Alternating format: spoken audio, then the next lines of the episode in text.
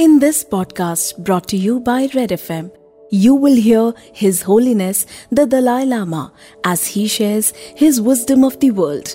The language used is Tibetan. However, just after the Dalai Lama's voice, you will hear the English translation of his words. We sincerely hope you gain peace and knowledge through this podcast. Dalai Lama Speaks, only on Red F M Podcast Network. Now here, the next few days, lecture on Buddhism. Usually, uh, at the beginning, I want to make clear that the different people with different cultural heritage, as well as uh, faith, different faith, basically it suits the local people. Because the cultural heritage, I think, developed something like evolution. So, it happened according to the environment, and a lifestyle, and through that way, it's something homegrown. So each individual cultural heritage is something very related with the concerned people. So now here in the West, your cultural heritage very much sort of influenced or related with Judeo-Christian background. So therefore, it is very, very, I think, also relevant to keep your own tradition, including your own faith. So sometimes I notice they change religion and the lifestyle also change. And even furnitures in the house also sometimes change. That looks strange.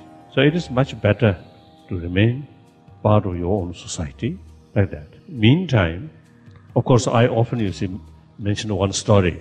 The other day also I mentioned, perhaps some people may be new. So I think uh, no repetition to s- some new people. That story, and after fifty-nine, of course, the several thousand Tibetans escaped. And among them, one official, one official sort of family. Then eventually, the official passed away, and then his wife remained with young, few children. So she faced tremendous difficulties. Of course, at that time, we refugee, Tibetan refugee, then really facing a lot of hardships, difficulties, and particularly young children. And many children died at that time. Of course, Tibetans who come from central Tibet, only those able-bodied persons. But then later, from border area, then you see these, you see escape with their family, with their children like that. So our Christian brother, sisters, and some Christian organization, and also some N G O, they come to help at the beginning, feeding us, then making shelter, then eventually arrange education for those helpless children. So one Christian missionary used to take care about her family and her children, then Uh, put in a school, so she much relieved her difficulties. So then, early sixth day, one day she came to see me, told me her stories, sad stories. Then she told me Christian missionaries, immensely sort of helpful to her, to her family. So for this life, now she become Christian, but next life she will be Buddhist. So what is that? So neither, I think, genuine Buddhist nor Christian. So that's the clearly is to show the signs of confusion. So therefore, it is better is it to keep one's own tradition. It's much safer. So those Tibetan and perhaps some Chinese or Vietnamese and the Korean, Japanese, and of course Thai, Uh, Burmese, or, or Sri Lanka, or those from Buddhist, Buddhist countries, yeah, we are traditionally Buddhist. So it is better to keep Buddhism in our, in, in, as, as our faith. So it suits.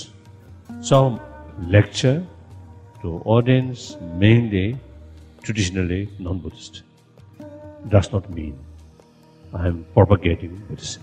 Because I myself, regarding conversion, I do not favor that. It's not good. Conversion is something like interference. Of course, those community who have no uh, proper spirituality, then okay, as a form of help, form of service. But otherwise, uh, one community already have some sort of uh, faith or tradi- religious tradition with philosophical sort of basis, then it's not good. Try to convert. Sometimes in India, and nowadays in in Mongolia also that problem now uh, happening. So therefore, I myself never thinking to propagate or to convert. And traditionally, Buddhist tradition is, unless um, in Vinaya, it makes very clear, unless someone come to ask Dharma or teaching, only then teach. Uh, the, there is a statement that one should not teach Dharma without a request being made. So then, even then, uh, someone asks teaching, Buddhist teaching, then you should examine whether whether it's going to be benefit or not. So therefore, the Buddhist tradition, maybe during Ashoka period, maybe some Buddhist missionary happened, but usually that's not the Buddhist way. But then some individual who, due to their mental disposition, not very sort of attraction, attractive towards one's own tradition. In the meantime, some interest about spirituality. Then such case, it is their uh, right to search different way of spirituality. So my uh, lecture on Buddhism may be some information. You judge, you judge, but then you should not sort of adopt the new religion hurriedly. You must examine from time to time, very carefully. That once you feel one hundred percent a certain or the Asia, Asia sort of way, or the Asia religion, one of Asia religion, something more suitable uh, to you, if you find one hundred percent sort of convinced. Convinced. Convinced. Then, okay, like that. Now today, as Kishila already mentioned, two texts, both uh, wrote by Indian masters, both belongs the Nalanda tradition. Actually, all Tibetan tradition, now for example, the Nyingma tradition come from Shantarakshita and Padmasambhava. Padmasambhava, among his eight important gurus, Nagarjuna is one of them. So Padmasambhava's own writing clearly mentioned, clearly sort of indicated is he was the follower, holder of Nagarjuna's view, Nagarjuna's theory.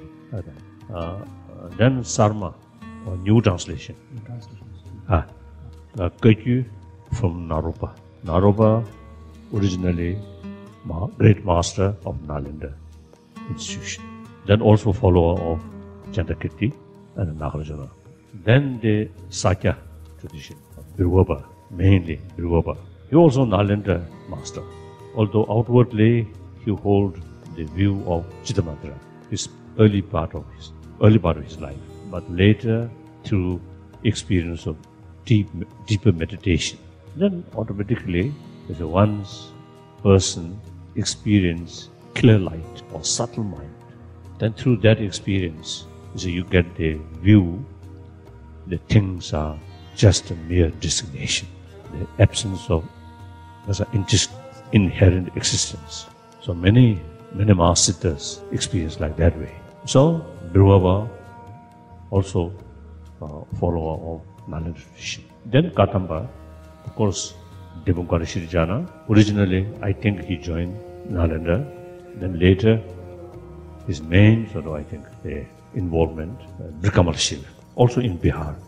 Right. Oh. So those institutions, after Nalanda, most of them, you see, they are following Follow. Na, the, how to say, the Nalanda masters sort of tradition. So therefore, Tibetan tradition uh, and Shanangma also, uh, Tom, uh, Arya Sangha and Nagarjuna, So both Nalanda, Nalanda master, so like that. So uh, Tibetan tradition, I usually describe pure Nalanda tradition. Now these two texts also, they uh, in the in the Tengyur Nagpeja. Uh, both of these come from the Tengyur uh, commentarial collection. And one, the Kamalashila's book. I think uh, no, I, I, Kamalashila. I think firstly, the Shantadeva. Shantadeva. Shantadeva, uh, according to historian, eighth century. Uh, his um, this book, uh, Jinju. Uh, guide to the Bodhisattvas, uh, way of life. Um,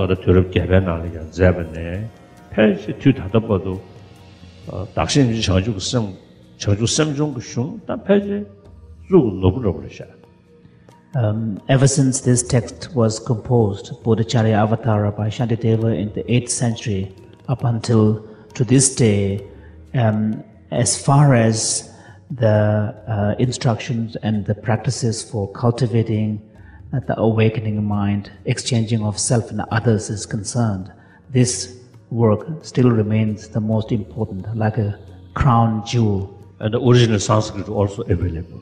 So that means its authenticity is good. Then another text wrote by Kamalashila. I think most probably Kamalashila wrote these three sections of this uh, text, was a text wrote in Tibet, but his previous text, Umanawa.